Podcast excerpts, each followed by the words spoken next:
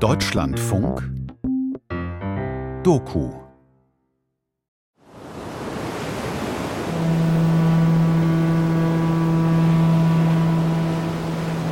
Mein Name ist Nobody. Einfach nur Nobody. Wie niemand. Der Geburtsname tut nichts zur Sache. Mein Beruf, Detektiv. Eigentlich ist es sehr viel mehr als ein Beruf. Es ist eine Berufung.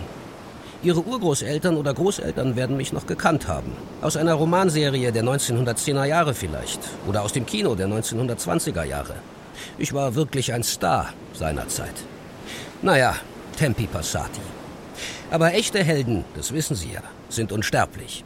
Deswegen können Sie mich heute auch begleiten, bei meinem größten Fall.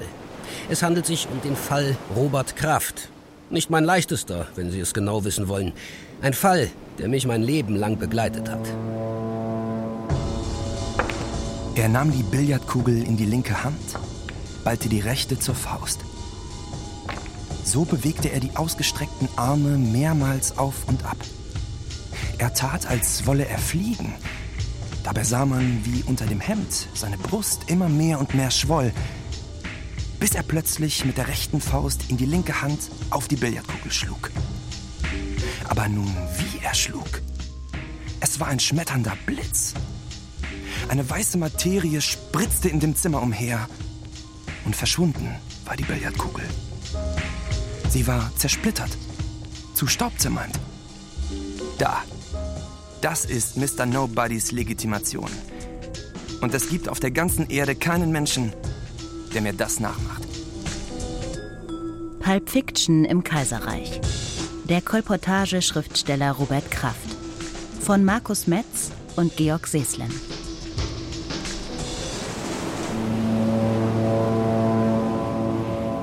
Ich war damals mit dem Schnelldampfer Persepolis unterwegs, als ich mit einem jungen Mann von etwas verwegenem, aber durchaus sympathischem Äußeren in ein zwangloses Gespräch über Abenteuer und Abenteuergeschichten geriet, während uns der Wind des Atlantischen Ozeans ordentlich in die Haare fuhr. Wir hatten die gleichen Interessen. Abenteuer, Verbrechen und Literatur. Hätte ich nur geahnt, wie sehr unser beider Leben miteinander verbunden sein würde und wie viel dabei Geheimnis und Rätsel bleiben würde. Zwischen mir, dem Detektiv Nobody, und Robert Kraft, seinem treuen Chronisten. Damals, auf dem Oberdeck der Persepolis, kam der Kontrakt zwischen uns zustande. Natürlich brauchten wir kein Papier dafür. Das Wort war uns genug. Er, Robert Kraft, der weitgereiste und fleißige Schriftsteller, würde meine Abenteuer zu Papier bringen und ich, der Detektiv Nobody, würde ihm dabei helfen, seine wahre Identität zu finden. Hätte ich damals nur geahnt, auf was ich mich da einlasse. Als Spross einer deutschen Adelsfamilie, mehr verrate ich besser nicht, kann ich mir unterwegs jeden Luxus leisten. Alles, was ich tue, tue ich aus Lust am Abenteuer, aus purem Vergnügen. Für meinen Autor blieb so etwas allerdings Zeit seines Lebens ein Traum.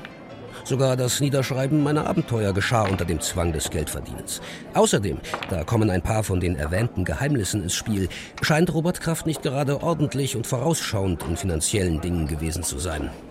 Aber alles der Reihe nach. Die Fakten im Fall Robert Kraft. Meine Aufzeichnungen geben da schon einiges her. Robert Kraft wurde 1869 in Leipzig geboren. Sein Vater Hermann Emil Kraft betrieb eine Weinhandlung. Die Eltern wurden früh geschieden und Robert wuchs bei seinem Vater auf, der sich wenig um ihn kümmerte. Weil Robert stotterte, wurde er oft gehänselt. So mied er den Kontakt mit anderen Kindern. Auch am Gymnasium wurde sein Leben offenbar nicht entscheidend erfreulicher. Mit 14 Jahren versuchte er das erste Mal auszureißen, wurde aber bald wieder aufgegriffen. Zwei Jahre später, nach einem zweiten Versuch auszureißen, zwang ihn sein Vater in eine Schlosserlehre. Wenn Sie mich fragen, in dieser Kindheit liegt der Ursprung des Geheimnisses. Andere Jungen in seinem Alter mochten von der großen, weiten Welt träumen, aber Robert Kraft musste einfach weg. Er fühlte sich wie eingesperrt. Er musste Verhältnissen entkommen, die man höchstens aus seinen späteren Werken erahnen kann, wo es nur so wimmelt von Gefängnissen, Verließen, Isolation und Einsamkeit. Das Abenteuer war bei ihm immer Flucht, nie Überschwang. Ab 1887 studierte Robert Kraft an der Technischen Staatslehranstalt in Chemnitz. Aber vom verhassten Vaterhaus kam er deswegen noch lange nicht los. Erst ein vierter Versuch 1889 gelang endlich. In Hamburg heuerte er als Schiffsjunge auf einem Dampfer namens Shakespeare an, kam nach London und New York, später als Matrose und Koch bis nach Singapur. Ich glaube, er hat schon damals mehr geträumt als gesehen. Vielleicht kennen Sie seine große Seefahrergeschichte. Da gibt es diesen Knaben, der erst einmal erscheint wie ein pfiffiger Schiffsjunge und sich dann als Meister der Intrigen, der Pläne und der Anhäufung von Macht und Reichtum erweist. So einen Jungen gibt es bei ihm immer wieder, einen, dem es auch in der exotischsten Umgebung nicht so sehr darum geht, etwas zu erleben, als vielmehr darum, es zu etwas zu bringen. Die ganz spezielle Mischung aus Mystik und Materialismus bei Robert Kraft, die hatte wohl ihren Ursprung in seiner frühen Lebensgeschichte.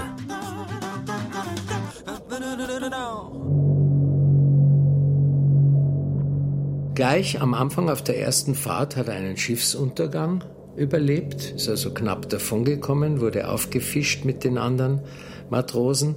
Eine Cholera-Epidemie auf einem Pilgerschiff, die in seinen Schriften später dann immer wieder kehrt. Arnulf Meifert, Literaturwissenschaftler und Autor von Robert Kraft, Avanturier und Selbstsucher. Diese Jahre auf See führten zur Erkenntnis, dass für ihn das Matrosenleben denn doch nicht der richtige Beruf war. Er wollte ja schließlich nicht Decks schrubben, sondern die Welt kennenlernen und natürlich Abenteuer erleben. In den drei Dienstjahren bei der Marine in Wilhelmshaven hatte er dann das Glück, in den umfangreichen Bestand ausgemusterter Bücher dieser Marinebibliothek abkommandiert zu werden. Und nun saß er plötzlich zwischen riesigen Beständen von Literatur. Was da nun drin war, die gibt's nicht mehr, die Bibliothek, die ist sicher weggeschmissen. Aber er hat dort sehr viel kennengelernt. Da waren auch wahrscheinlich selten gelesene philosophische Bücher neben allerlei seemännischer Literatur. Nach einem längeren Aufenthalt als Jäger und Einsiedler in der ägyptischen Wüste, wo ihm ein mystisches Erlebnis widerfuhr, ging er nach London und begann schließlich in einer Dachstube zu schreiben. In einer Londoner Dachstube begann das zweite Leben des Robert Kraft. Ich meine nicht nur das Leben als Schriftsteller, ich meine das Leben in seinen schriftstellerischen Fantasien. All diese Seefahrer, die heroischen Beschützer, die Reisenden zum Mond, das war ja er. Robert, der Junge, der aus einem familiären Gefängnis in Leipzig ausgebrochen war und es in sich selber nie los wurde. Obwohl er, im Gegensatz zu einem gewissen Karl May, weiß der Himmel, einiges erlebt hatte und einiges von der Welt gesehen hatte, konnte er kein realistischer Reiseschriftsteller werden, kein deutscher Jack London. Da kam ihm einfach seine Lebensgeschichte in die Quere. Aber er konnte auch kein reiner Fantast werden obwohl er ja unter vielem anderen auch einer der Urväter der deutschen Science Fiction ist. Robert Kraft musste immer um sein Leben schreiben, schnell und viel. Da blieb eigentlich nur die Kolportage. Was ist Kolportage und warum wurde sie heftig bekämpft? Nun, das alltägliche Leben änderte sich in der zweiten Hälfte des 19. Jahrhunderts überdeutlich. Die Entwicklung von Wissenschaft und Technik ebenso wie die dadurch bedingten gesellschaftlichen Veränderungen erzeugten ein breites Bedürfnis nach Ablenkung, Entspannung, Unterhaltung, das nach anfänglichen Widerständen den neuen Schichten der Arbeiter und Angestellten auch zugestanden wurde. Das wurde nun vor der Erfindung des Kintops vor allem vom Lieferungsroman befriedigt, von wandernden Händlern, die bis in die Dörfer vordrangen, bis in den letzten Weiler, die hatten die Literatur oft in der Kiepe oder in einem Bauchladen oder hatten ein Pferdegespann.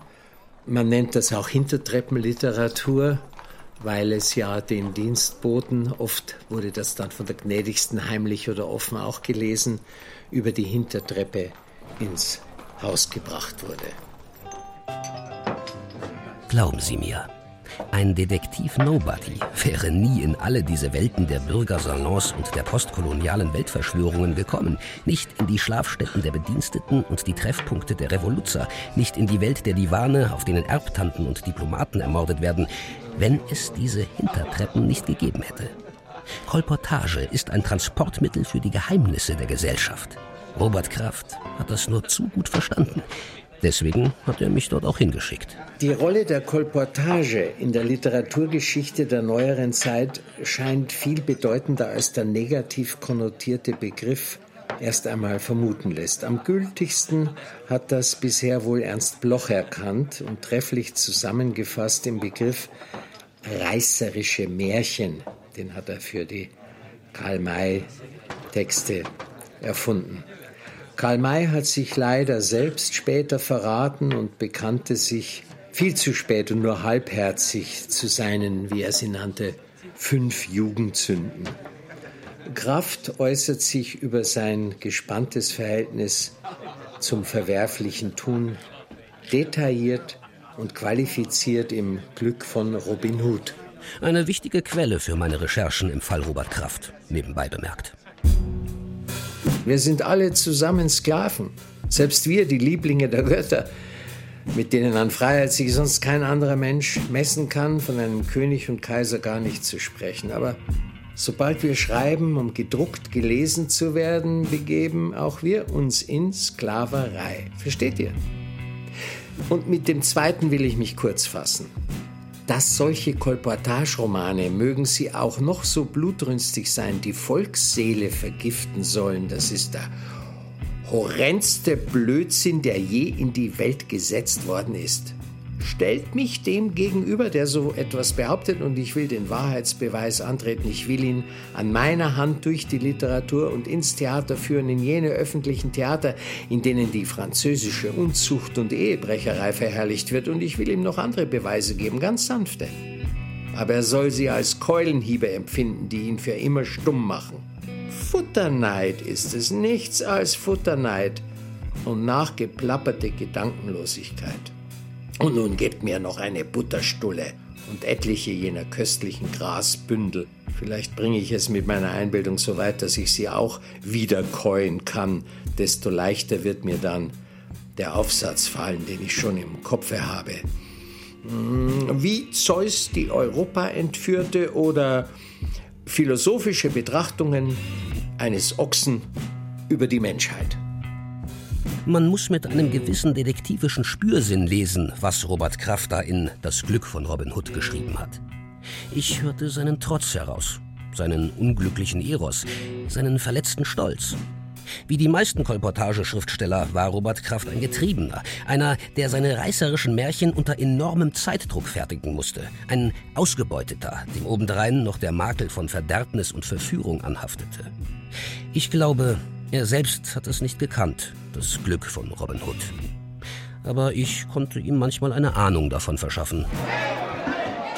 Er war vernarrt in Verkleidungen, Maskeraden, Illusionen.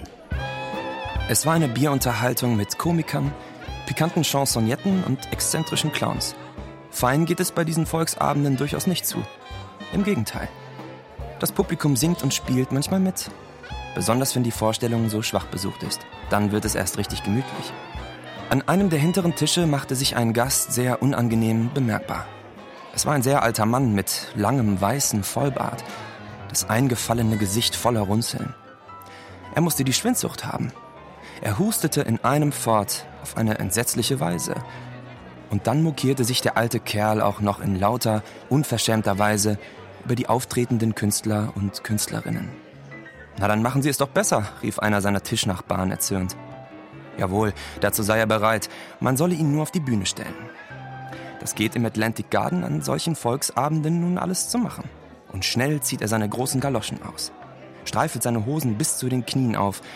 Und das geht alles so blitzschnell, dass man kaum bemerkt, wie er jetzt an den Füßen zierliche Lackstiefelchen trägt. Und dann reißt er den Rock herunter. Man wundert sich nur, dass er gar keine Hemdärmel hat und dass seine Brust so nackt ist. Und erst, wie er auch den weißen Bart abreißt, da beginnt man zu ahnen, dass der Alte nicht nur so zufällig auf die Bühne gekommen ist. Da aber fliegt ihm schon von unsichtbarer Hand auf den Kopf ein Chinio und über den Kopf mehrere weiße Spitzenröcke, denen ein schillerndes Kostüm folgt. Und plötzlich ist aus dem Alten eine reizende Chansonnette geworden, welche mit unverfälschter Sopranstimme ihre frivolen Gassenhauer hinausschmettert. Robert Kraft, Detektiv Nobodies Erlebnisse und Reiseabenteuer. Nobody muss man sein. Dann kann man eben auch alles sein. Zurück zu den Fakten. Robert Kraft verband offenbar Zeit seines Lebens eine Art Hassliebe mit seinem Vater. Und ähnlich zwiespältig blieb sein Verhältnis zum bürgerlichen Leben. Er sehnte sich danach und er war nicht wirklich begabt dafür. Nach seinen Reisejahren zog er nach London, wo er 1895 im Alter von 26 Jahren die deutsche Engländerin Johanna Rehbein heiratete, Tochter eines in England ansässigen Weinhändlers. Als im Jahr darauf die Tochter Emilie geboren wurde und er schließlich mit seiner Familie nach Leipzig zurückkehrte, kam es zur Versöhnung mit dem Vater. Wurde unser Robin Hood nun glücklich? Ich für meinen Teil glaube, das war nur Oberfläche. Das Geheimnis des Robert Kraft wirkte weiter. 1899 kam die zweite Tochter Charlotte auf die Welt. Robert Kraft schrieb und schrieb, um seine Familie zu ernähren. Und wieder wurde ihm die Welt zu eng, empfand er Familie und Beruf als Gefängnis. Wieder musste er ausreißen. Und wieder gelang ihm die Flucht nicht wirklich. Nach einer unsteten Zeit an der französischen Riviera kehrte er reumütig zur Familie zurück. Was hatte er dort gemacht? Und warum zog es ihn dann gleich wieder nach Monte Carlo? Als sein Vater starb und ihm eine nicht unbeträchtliche Summe hinterließ, nutzte Robert Kraft diese, um 1902 mit der Familie nach Monte Carlo zu übersiedeln. Aber das Geld zerrann irgendwie. Nirgendwo war eine verlässliche bürgerliche Heimstatt zu finden. In den nächsten zehn Jahren wechselte er immer mit seiner Familie beständig den Wohnsitz. Zuerst wieder London, dann Klein-Schachwitz bei Dresden, es folgten Berlin-Friedrichshagen, Bad Schandau, Dresden, wieder Klein-Schachwitz und schließlich Hamburg. Was trieb ihn um? Es erschien wie eine permanente Flucht. Ob Robert Kraft ein Spieler war? Es gibt jedenfalls einige diesbezügliche Szenen in seinen Werken, in denen er, wie auch in manchen seemännischen Szenen, einen durchaus realistischen Ton anklingen ließ. Die Szenerie ist am Roulette-Tisch. Die Mutter Amboise, die immer mit fünf Francs spielt, hat diese gesetzt an dem Abend. Mehr besitzt sie nicht. Literaturwissenschaftler Arnulf Meifert. Und es passiert etwas, was noch nie passiert ist. Es wird irrwitzig geschildert, wie die Roulettekugel herumhüpft und schließlich bleibt sie genau in der Ecke hängen, wo die Mutter Amboise ihr ganzes Vermögen gesetzt hat. Sie hat gewonnen und vor Schreck darüber stirbt sie. Sie fällt um und ist tot.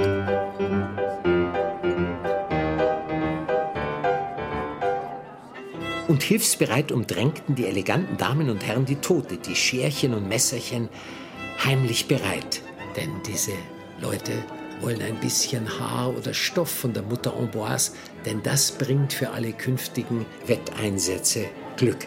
Ehe Diener mit der Bahre kamen, um die Person, welche sich hier so unanständig aufgeführt hatte, nur erst einmal aus dem Saale zu schaffen, damit ihr Anblick, ob tot oder noch nicht, das zarte Empfinden der Herrschaften nicht beleidige, hatte sich ein fremder Herr der auf dem Boden liegenden angenommen. Er sei Arzt er verlangte von den bunten Zieraffen, dass sie ihm halfen, die Frau auf den Divan zu betten, der sich an den Wänden hinzieht und die durch solches Auftreten eingeschüchterten Diener gehorchten. So lag Mutter Amboise auf dem Divan, der Arzt öffnete ihr das Oberkleid und abermals kamen die Scherchen und Messerchen zum Vorschein, wie die Hyänen das Aas, so umdrängten die vornehmen Damen und Herren nochmals die Leiche, unter dem Vorwande beim Entkleiden behilflich zu sein oder dem Arzte sonstige Dienste zu leisten, in Wirklichkeit um Beute zu machen. Das Hemd, das Hemd. Ein Stück, nur ein ganz kleines Stück von dem Hemd abgeschnitten, solange es die Leiche noch auf dem Leibe hat, besonders wenn die Leiche noch warm ist und wenn man das beim Spiele bei sich trägt, dann zwingt man das Glück. Dadurch hatte auch Monsieur Chicorin voriges Jahr 150.000 Francs gewonnen. Er hatte einem ganz frisch gehängten etwas vom Hemd abgeschnitten. Also, aufgepasst! Sobald das Hemd der Toten zum Vorschein kommt, wird rücksichtslos etwas davon abgeschnitten. Aber darauf steht doch kein Zuchthaus. Da, jetzt, die Taille ist offen, jetzt aufgepasst. Vergebliches Hoffen. Mutter Amboise hatte gar kein Hemd an. Robert Kraft Die Roulette Ich liebe die Szenen, die wie in Trance geschrieben sind, wie in einem Traumfluss, im Delirium. Aber natürlich nährte das auch einen bestimmten Verdacht. Das Spiel, die Droge, das Schreiben, der Tod. Robert Kraft musste mich erfinden, damit dieser Zusammenhang geklärt würde. Robert hatte von Anfang an etwas Mörderisches in sich, dieses gigantische Werk, das er hinterlassen hat. Vielleicht ist es ein einziger Kampf mit der Todesnähe gewesen, die er als Kind in sich gespürt hat, der er schon damals beinahe erlegen war, als er versucht hatte, sich umzubringen. Kurz, ich war unglücklich, unsagbar unglücklich, schon als kleines Kind. Wozu bin ich denn eigentlich auf der Welt? Dass ich mir diese Frage schon im vierten Jahre vorlegte, weiß ich noch ganz genau. Die Spiele meiner Altersgenossen fand ich läppisch, läppisch auch alles das, was uns da der Lehrer vorschwatzte. Wozu das alles? Wozu brauche ich das zu wissen? Einmal muss ich ja doch sterben. Ob es wirklich einen Himmel gibt? Und was soll ich dann im Himmel? Nein, es gibt ja gar keinen Himmel. Das macht uns der Lehrer nur vor. Am Biertisch spricht er ganz anders, der glaubt an gar nichts. Ebenso wie der Pastor. Der Vater hat's ja gesagt. Wenn der Mensch stirbt, ist er eben tot, wird begraben und von den Würmern gefressen. Ja, weshalb soll ich mich denn da mit den Schularbeiten abplagen? Das ist doch besser, man fährt gleich ab. In meinem zehnten Jahre vergiftete ich mich mit Arsenik. Ohne Grund, ohne Vergehen, ohne Strafe fürchten zu müssen. Ich hatte die ganze Geschichte satt bis zum Überdruss. Ich wurde gerettet, aber mein Charakter änderte sich nicht. Robert Kraft, Nächtliches Ahnen. Und eine halbe Seite später sagt er dann, meine Verachtung schon als Kind erstreckte sich gegen das Leben und alles, was andere in diesem Leben begehrenswert finden. Nur die wunderbare, geheimnisvolle Frau, die immer wieder erscheint, halb erlösend, halb verräterisch, halb der Wirklichkeit und halb dem Jenseits zugehörig, bannte den Mörder und Selbstmörder immer wieder. Robert Kraft erfüllte sich schreibend den Wunsch, der verschwundenen Mutter noch einmal zu begegnen und ihr folgen zu dürfen. In eine Sphäre, die er in Aus dem Reich der Fantasie beschrieb. Vielleicht das deutlichste unter den vielen maskierten Selbstporträts in Robert Krafts Werk. Richard L., seit einem Eisenbahnunfall vollweise und körperlich behindert, lebt mit seiner letzten Verwandten, Tante Elise, einer älteren Witwe, allein in seinem geerbten Haus. Unterrichtet von Hauslehrern ist er von seiner Umgebung weitgehend isoliert und zu seiner Unterhaltung hauptsächlich auf Bücher angewiesen. Auch an seinem 14. Geburtstag wendet er sich der fantastischen Literatur zu, die er bevorzugt, findet darin aber keinen Trost. Seufzend legte er das Buch wieder weg, lehnte sich zurück und schloss die Augen. Und zwei große Tränen rannen langsam über die bleichen Wangen. Da plötzlich. Was war das? Erschrocken blickte er auf. Die Lampe war von selbst ausgegangen. Ein anderer, seltsamer Schein und ein süßer Weihrauchduft erfüllten das Zimmer. Und vor ihm stand in verklärtem Lichte die schlanke Gestalt eines jugendlichen Weibes. In ihrem schönen Antlitz erglühten ein paar Augen in übermächtigem Feuer und in ihrer Hand hielt sie einen Lorbeerzweig. Armer Richard, begann die wunderbare Erscheinung mit sanfter Stimme.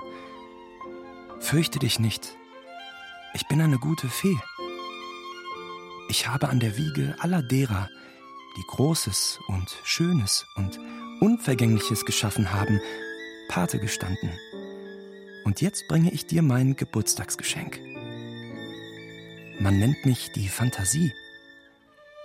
Ein grausames Schicksal hat deine Zukunft, zu der du berechtigt, zerstört. Ich kann das Geschehene nicht rückgängig machen. Auch deine Gesundheit nicht wiederherstellen. Wohl aber kann ich dir für das Verlorene einen Ersatz geben. Die Besucherin gibt Richard den Rat, jeden Abend vor dem Einschlafen zu überlegen, wohin ihn seine Träume entführen sollen. Er werde dann durch eine kleine Tür in seinem Zimmer in diese fremden Welten gehen können. Und sich gleichsam immer und immer wieder neu erfinden und doch immer als das Gleiche. als den Jungen, dem der Geist der verschwundenen Mutter die Kraft gab, es mit Hilfe der Fantasie der väterlichen Welt zu zeigen. Dass man nicht auf ewig ihr Gefangener sein wird, dass man über sie hinauswachsen kann, dass man ihr, wenn nicht im Körper, dann wenigstens im Geist überlegen ist. Immer wieder schrieb Robert Kraft von einer geheimnisvollen, ausgesprochen starken, dominanten und tatkräftigen Frau, der seine männlichen Helden vollkommen verfallen. Sie lockt sie auf die abenteuerlichsten Reisen, in höchste Höhen, in tiefste Tiefen.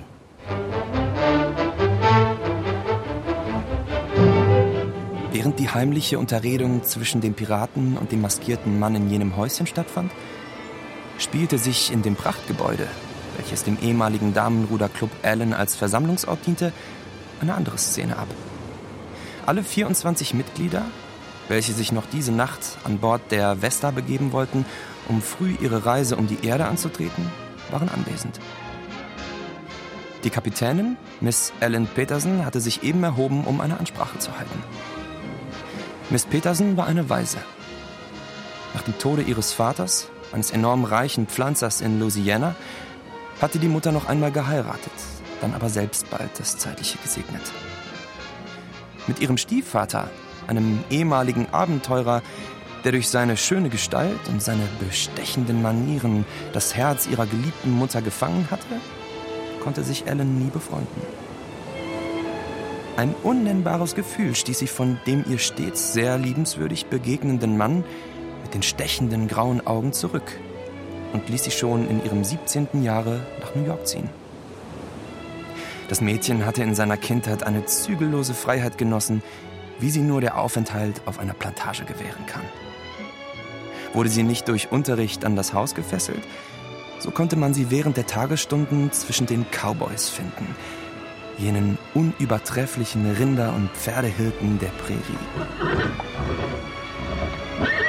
Von diesen lernte sie, wie man das wildeste Ross zum Gehorsam zwingt und wie man, während das Pferd über eine Hecke setzt, eine in die Luft geworfene Orange mit der Revolverkugel zerschmettert. Robert Kraft, die Vestalinnen. Ich bin übrigens solchen Frauen auch immer begegnet bei meinen Abenteuern. Ehrlich gesagt, ich glaube ja, Robert Kraft hat sie mir auf den Hals gehetzt. Ich persönlich, ich wollte ja viel lieber ein ganz gewöhnlicher Detektiv sein. Ein Held der neuen Zeit, im neuen Tempo und mit allem technischen Drum und Dran. Das ist mir auch beinahe gelungen. Nämlich da, wo ich, der Detektiv Nobody des Robert Kraft, zum Kinohelden wurde. Eine ganze Serie mit mir in der Hauptrolle. Also nicht direkt mit mir. Ich wurde von einem Schauspieler dargestellt. Soweit bekannt sollten aus den Fortsetzungsromanen Detektiv Nobodys Erlebnis und Reiseabenteuer nach seinen Tagebüchern bearbeitet insgesamt 52 Episoden als Kinoserie entstehen. Nachgewiesen sind allerdings nur 25 Einakter von unterschiedlicher Länge. Die erste Episode entstand 1921 im Berliner Bioskopatelier. Die Premiere fand am 23. September 1921 in den Sportpalast Lichtspielen in Berlin statt. Die letzten vier Episoden lagen der Reichsfilmzensur am 30. Januar 1922 vor. Diese verbot den Besuch der Nobody-Filme für Jugendliche. Das war wieder das typische Robert Kraft-Pech. Denn wer zum Teufel hätte sich für meine Kinoabenteuer interessieren sollen, wenn nicht Jugendliche? Die Kinder der Weimarer Republik zwischen Kriegstrauma und Modernisierungstraum? Ich war ja gut darin, alte Dämonen zu besiegen und Türen zur neuen Zeit aufzusprengen. 1922 entstanden noch vier weitere Nobody-Filme mit dem Zirkusakrobaten Sylvester Schäffer in der Hauptrolle. Nun nicht mehr als Serie, sondern als abendfüllende Spielfilme. Es gab sogar eine eigene Produktionsfirma dafür, die Nobody Film GmbH Berlin. Zu dieser Zeit war Robert Kraft einer der populärsten Autoren des deutschen Exotismus, wie man das nannte. Nach seinem Tod machte man mehr Geld mit ihm als zu Lebzeiten. Schließlich ließ sich der Name jetzt noch rücksichtsloser ausbeuten. Und auch ich lebte ja weiter. Auch wenn ich Mr. World immer noch nicht dazu überreden konnte, den Fall Robert Kraft in seinem Magazin zu behandeln. Hm. Hören Sie mal zu, wie meine Abenteuer eigentlich begannen. Ein nackter Mann erscheint am Strand von New York. Er ist von Bord des Schnelldampfers Persepolis gesprungen und nennt sich nur Nobody, auch wenn klar ist, dass es sich um einen deutschen Adelsspross handelt. Aber er hat den Ehrgeiz, hier in der Fremde ganz von vorn anzufangen. Daher auch der Verzicht auf Kleidung. Er überredet den Verleger Mr. World, eine neue Zeitschrift zu gründen, das World's Magazine, in dem es ausschließlich um geheimnisvolle Fälle gehen soll, über die die Zeitungen der Welt berichten. Und Nobody wird sich daran machen, die interessantesten davon zu verfolgen und aufzuklären. Das Unternehmen wird ein voller Erfolg. Nobody reist in dessen Auftrag um die Welt. In der zweiten Serie lernt Nobody dann den Hellseher Edward Scott kennen. Gemeinsam nehmen die beiden den Kampf gegen den schurkischen Mr. Mephistopheles auf, dessen Verschwörung modernste Technik für ihre Welteroberungspläne einsetzt. Nachdem er sich die Hände an einem neben dem Schreibtisch hängenden Tuche abgetrocknet hatte, zog er die Karte heraus. Keine Visitenkarte, also mit keinem Namen bedruckt, sondern es war nur mit Bleistift darauf geschrieben, ich bin der, den Sie sehnlichst erwarten. Mephistopheles. Mephistopheles, hauchte Nobody, als seine Hand mit der Karte schwer auf den Tisch fiel. Er kommt. Der Teufel, den ich an die Wand gemalt habe. Und da ging auch schon die Tür auf. Der Erwartete trat ein. Mephistopheles. Ein echter Mephisto. Wenn er auch statt des charakteristischen Zwickbartes einen schwarzen Vollbart trug. Vor allen Dingen aber kennzeichnete sich dieser Mann dadurch als den echten Fürsten der Hölle, dass er einen Pferdefuß nachschleifte. Und wenn der Teufel nach dem Volksglauben nun einmal verkrüppelt sein muss, so passte es auch recht gut, dass er die rechte Schulter hängen ließ, während die linke zu hoch und etwas nach hinten ausgewachsen war. Mehr noch als die Gestalt aber interessierte Nobody das von dem schwarzen Barte eingerahmte, fast schneeweiße Gesicht. Von einer Teufelsfratze konnte man jetzt nicht sprechen. Jetzt zeigte es nichts von jenem Hass und Hohn, wohl aber war es solch eines Ausdrucks fähig. Überhaupt durchwühlt von allen Leidenschaften, deren nur ein Teufel fähig sein kann. Und trotzdem nicht abgelebt zu nennen. Und nun vor allen Dingen wahrhaft durchgeistigt. Besonders aus den Augen sprach ein alles durchdringender Geist. Robert Kraft, Detektiv Nobodies Erlebnisse und Reiseabenteuer. Ja, in diesen Mephistopheles hat Robert Kraft so ziemlich alles gepackt, was er fürchtete und was er hasste. Ich glaube nicht, dass er mich gegen diesen Kerl wirklich gewinnen lassen wollte. Wahrscheinlicher ist, dass ich ihm immer wieder begegnen sollte, wie Sherlock Holmes seinem Dr. Moriarty. Unglücklicherweise konnte Robert Kraft meine Geschichte ja nicht weiterschreiben. Ich fühlte mich, wie soll ich sagen, ein bisschen verloren. In einem Meer der Fantasie, in dem es ehrlich gesagt ein wenig wüster zuging, als es uns Detektiven gewöhnlich zugemutet wird. Mein Autor hat so viel verkleiden, verzerren, übermalen und aufplustern müssen. Was man in seiner Welt rasch verliert, das ist die Übersicht. Da gibt es ein schönes Zitat von Antonio Lobo Antunes. Fantasie ist die Art, wie man die Erinnerung ordnet. Also es sind bei Kraft reale Erinnerungen. Antunisch fährt fort, alles hat mit der Erinnerung zu tun, aber die Fantasie, die ordnet das eben und bringt es in einen neuen Zusammenhang. Nun wäre kurz vielleicht auch noch zu berichten von diesem mystischen Erlebnis in der Wüste, denn das hat Kraft ein Leben lang beschäftigt. Bei Birket el Kerun in der Oase Fayum hat er ein Vierteljahr etwa gelebt als Jäger unter sehr bescheidenen Verhältnissen. Das ist eine Einöde. Und er hat dort gejagt, hat, hat eine kleine Hyäne entführt, die Mutter erschossen und hat diese Hyäne aufgezogen, bis sie sich gegenseitig riechen konnten. Und auf einer Jagd, wo er einen Geier, glaube ich, war es, geschossen hat, fiel der Geier vom Himmel und war dann weg und, und er suchte den und brach ein und sauste in einen Keller runter, brach bis zum Keller durch. Dort unten war ein Haufen Knochen und Schädel. Er verlor das Bewusstsein und hatte etwas, was wir heute wahrscheinlich Nahtoderfahrung nennen würden. Dieses Erlebnis hat ihn ungeheuer geprägt. Er reiste während dieser Ohnmacht durch die Länder und die Zeiten. Er war außer sich selbst und er hat um sich gegriffen und irgendetwas eingesteckt, wie er nachher entdeckt hat und hat sich dann mühsam da wieder rausgearbeitet, war völlig verdreckt, demoralisiert und fertig und beschloss dann, dieses Jägerdasein aufzugeben und entdeckte dann, was er eingesteckt hatte. Es war eine kleine Sphinxfigur. Diese Figur gibt es heute wahrscheinlich noch. Sie ist privatisiert worden, sie ist im Karl-May Verlag verschwunden. Das ganze Robert Kraft Archiv ist äh, irgendwo verblieben, man weiß nicht wo. Und Wollschläger, der Kompagnon von Arno Schmidt, hat diese Figur noch selbst gesehen. Diese Figur hat ihn später immer angeregt. Wenn er schreiben wollte, er hat eine Lichtinstallation gemacht, wo er diese Sphinx dann sah und dann geriet er in Trance und konnte zu schreiben beginnen. Natürlich machte ich mich auf die Suche nach dieser Sphinxfigur. Leider zu spät.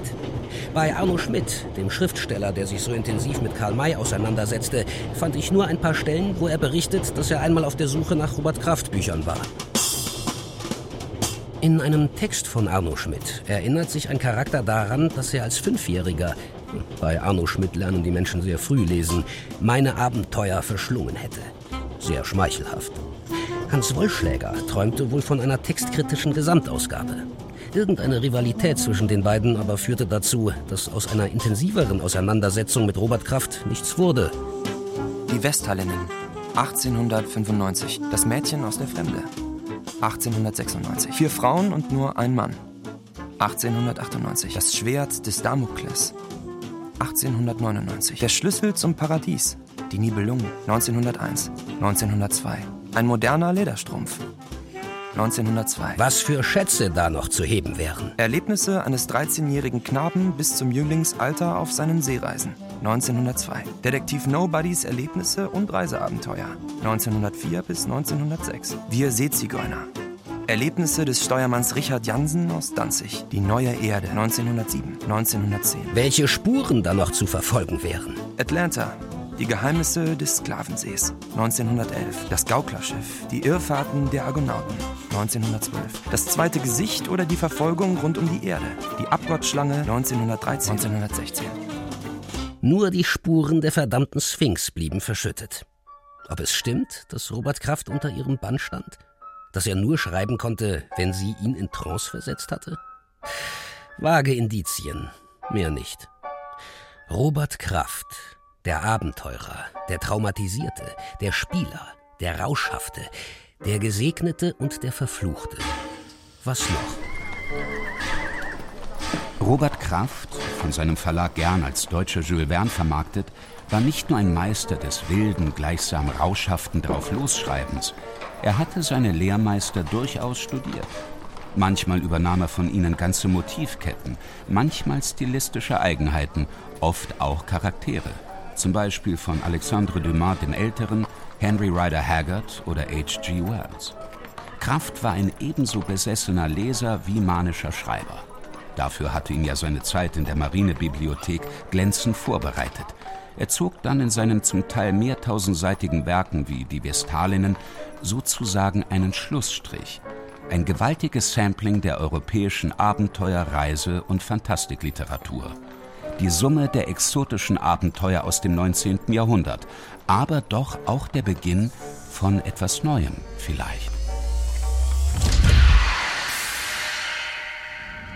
Robert Kraft wurde die Gespenster der Vergangenheit nicht los, als Mensch nicht und auch als Schriftsteller nicht.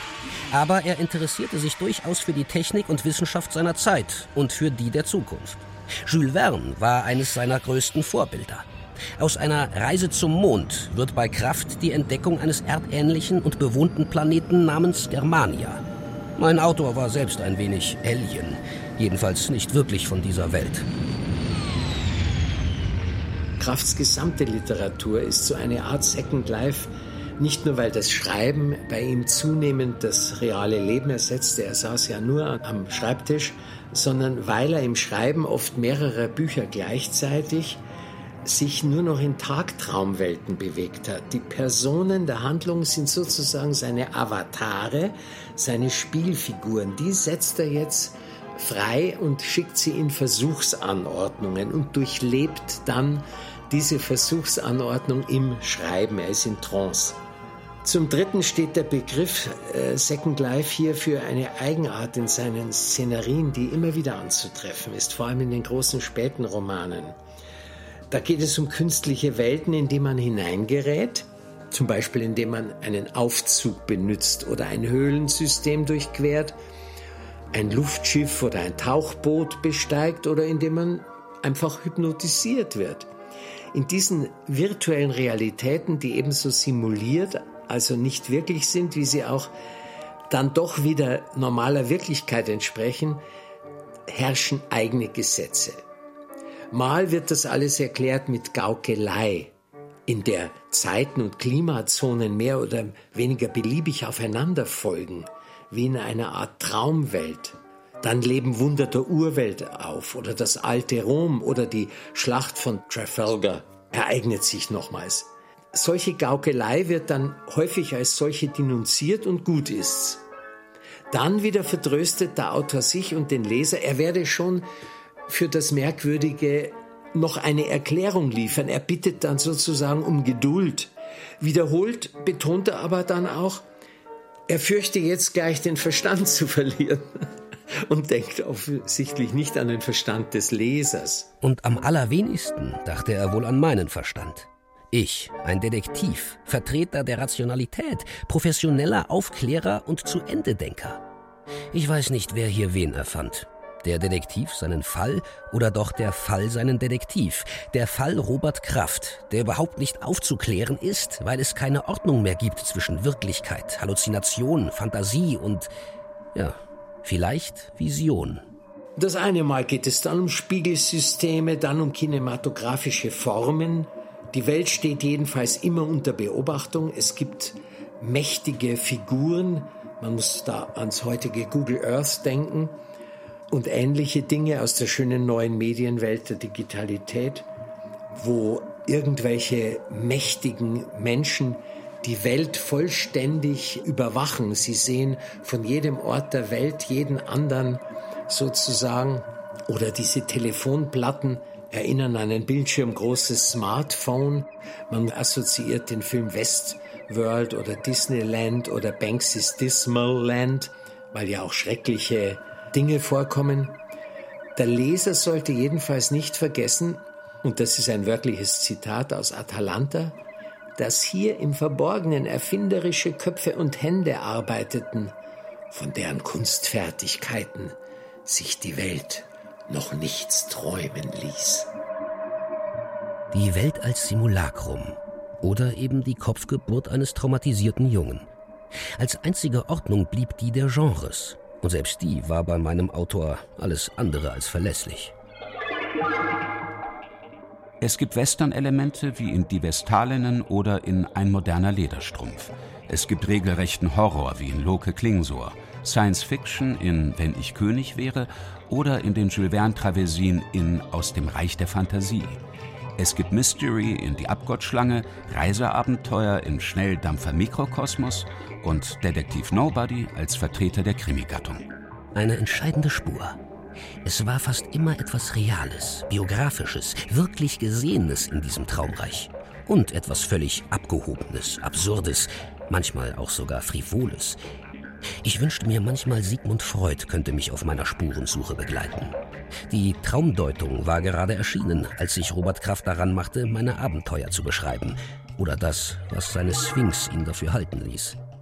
Ob er Freuds Totem und Tabu kannte, bevor er mich in Mephistos Labyrinthe lockte, schwer zu sagen.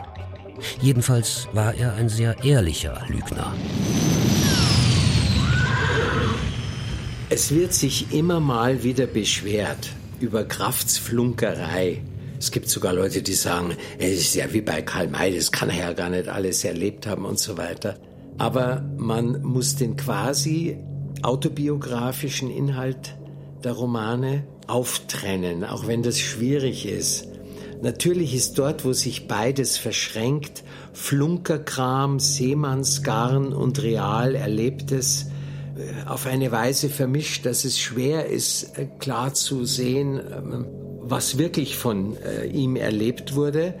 Aber wenn jemand immer wieder und immer wieder eine bestimmte, man kann fast sagen, traumatische Szene beschreibt, wie zum Beispiel diese Szenen auf diesem Cholera-Schiff oder den Schiffsuntergang, dann darf man wohl annehmen, und das spürt man auch, dass hier reale Dinge passiert sind. Aber ich gebe Ihnen ein Beispiel aus Atalanta, wo man dann deutlich merkt, hier ist Flunkerei und das ist auch, wie sagt man, tongue in cheek, das ist auch mit Ironie gemacht.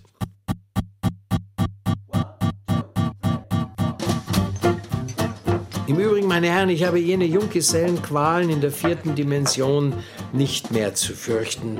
Während meines Aufenthaltes in Westafrika wurden mir vom König der Dahomeys wegen einer besonderen Waffenleistung 500, geschrieben 500, Frauen auf einmal gleichzeitig am Altar angetraut, bei welchem Hochzeitsfeste nicht weniger als 2000 gemästete Menschen verspeist wurden. Drei Jahre lang war ich dort glücklicher Familienvater, zuletzt umringt von 1146 blühenden Kindern und glaube ich daher meiner Ehepflicht auf dieser Erde vollkommen genügt zu haben. Mag sein, dass ein Karl May viel zu wenig selbst erlebt hat, um ein realistischer Schriftsteller sein zu können. Wie wenn es sich bei Robert Kraft genau umgekehrt verhielt. Wenn er ein Schriftsteller wäre, der viel zu viel selbst erlebt hat, um bei der Realität zu bleiben. Der im wirklichen Leben erkannt hatte, dass die Welt nicht annähernd dem Traumland entsprach, das seine verwundete Seele zum Überleben brauchte und der doch auch immer wieder die Wirklichkeitspartikel, die er von seinen Weltreisen mitbrachte, in seine Visionen und schönen Gespinste einbaute. Die wirklichen Erinnerungen an seine Seemannszeit sind grauenvoll genug, vielleicht selber durchaus traumatisierend. Ein Matrose hat sich das Bein gequetscht, das Bein muss ab, das besorgt der Kapitän oder ein Steuermann, der auf der Seemannsschule auch etwas ärztlichen und chirurgischen Unterricht bekommen hat in diesen Fächern ein Examen bestehen muss, na, aber frag mich nun nicht wie. Und dieser Schiffsoperateur nimmt eine Säge her, hm, lieber eine gewöhnliche Holzsäge als die im vorschriftsmäßigen Besteckschrank vorhandene chirurgische Knochensäge, weil die ihm nicht so liegt und der Matrose wird festgebunden oder nur festgehalten und dann geht die Sägerei los, ohne Chloroform und Inzwischen brodelt schon der Kessel mit heißem Teer, in den dann der Beinstumpf getaucht wird. Und trotz der ganzen Fürchterlichkeit geht es nicht ohne Humor ab. Der arme Kerl selbst reißt Feste, immer Witze oder er wäre eben kein echter Jan Maat, kein Segelschiffsmatrose. So etwas kann aber nur der begreifen, der selbst auf Seglern gefahren ist oder doch auf gewöhnlichen Frachtdampfern. Das ganze Seemannsleben ist ein einziger guter Witz, durchwürzt mit blutig gottverdammter Furchtbarkeit. Der Furchtbarkeit der Welt zu trotzen gelang Robert Kraft nur ganze 46 Jahre lang. Er starb, wie man so sagt, eines natürlichen Todes. Oder aber die Teufel, die lyrischen Sandgöttinnen, die Seeräuber und Dämonen waren einfach zu viel und zu mächtig geworden. Wir sind also bei der für mich als Detektiv einzig entscheidenden Frage angelangt. Wer oder was hat Robert Kraft umgebracht? War es das Spiel oder jemand, der ihn dazu verleitet hat? War es eine Droge oder jemand, der sie ihm verabreicht hat? War es eine Familienintrige um ein verfluchtes Erbe, das keinen glücklich machen konnte? Waren es schurkische Verleger, die zusahen, wie sich ein armer Autor immer tiefer in die Abhängigkeit arbeitete und liefern musste, welche geistigen und körperlichen Schäden das auch mit sich brachte? Haben ihn am Ende missgünstige Kollegen auf dem Gewissen, die sich um die Fleischtöpfe der Kolportageliteratur stritten? Ein wenig von alledem. Aber sein größter Feind war wohl er selbst. Er konnte kein Geld festhalten. Er war wahnsinnig großzügig. Der ist an keinem Bettler vorbeigegangen, ohne dem gehörig etwas zu geben. Und wenn er gerade das komplette Salär in der Tasche hatte, dann ist es ihn auch überkommen und er hat alles gegeben. Der konnte kein Geld festhalten und die Familie war dann so arm, ich glaube, es musste sogar fürs Begräbnis gesammelt werden. Also eine Tragödie. Aber dass er in Monte Carlo alles verspielt hat, das ist ein Gerücht.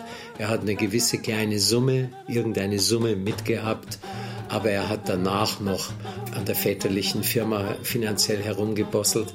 Also es kann nicht alles gewesen sein, zumal das Erbe ja auch in mehrere Teile ging. Er hat ja nicht alles geerbt. Aber wie gesagt, Geld festhalten, Vermögen bilden, das konnte er nicht.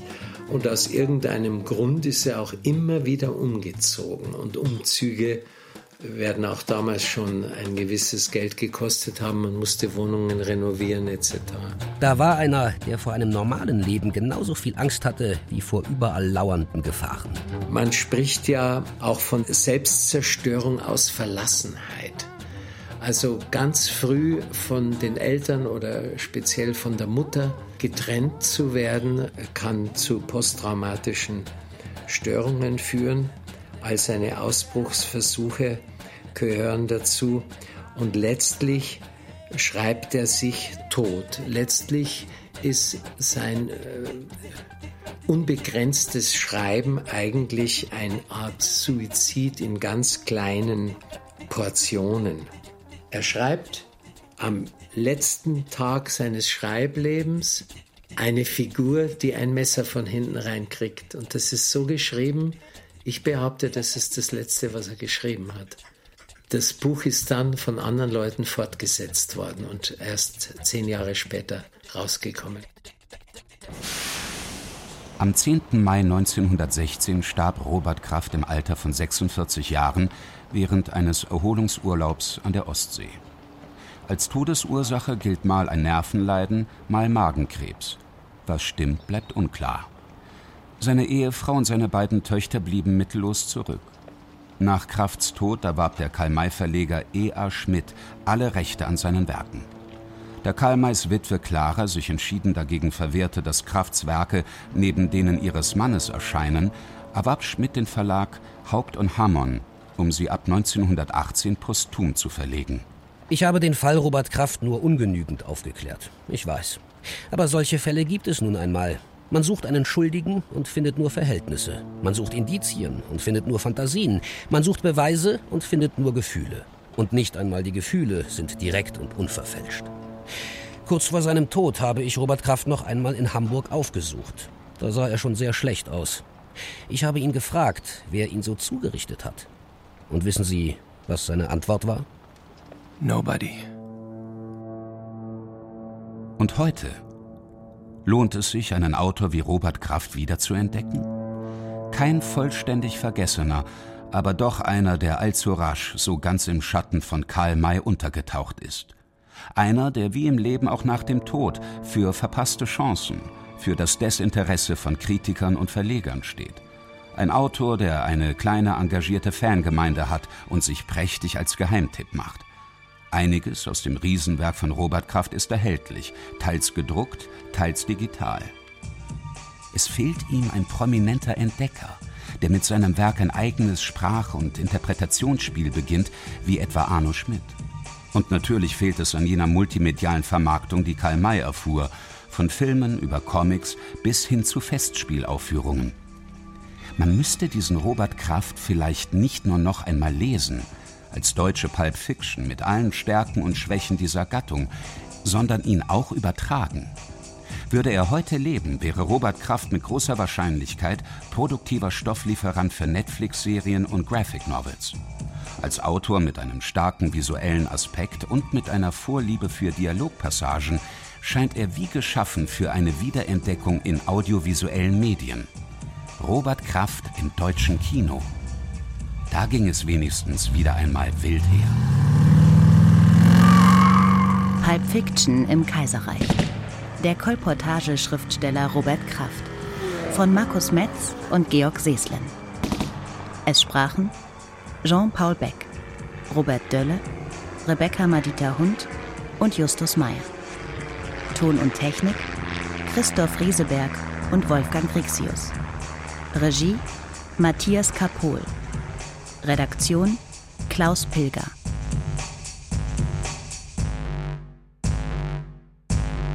Produktion Deutschlandfunk 2020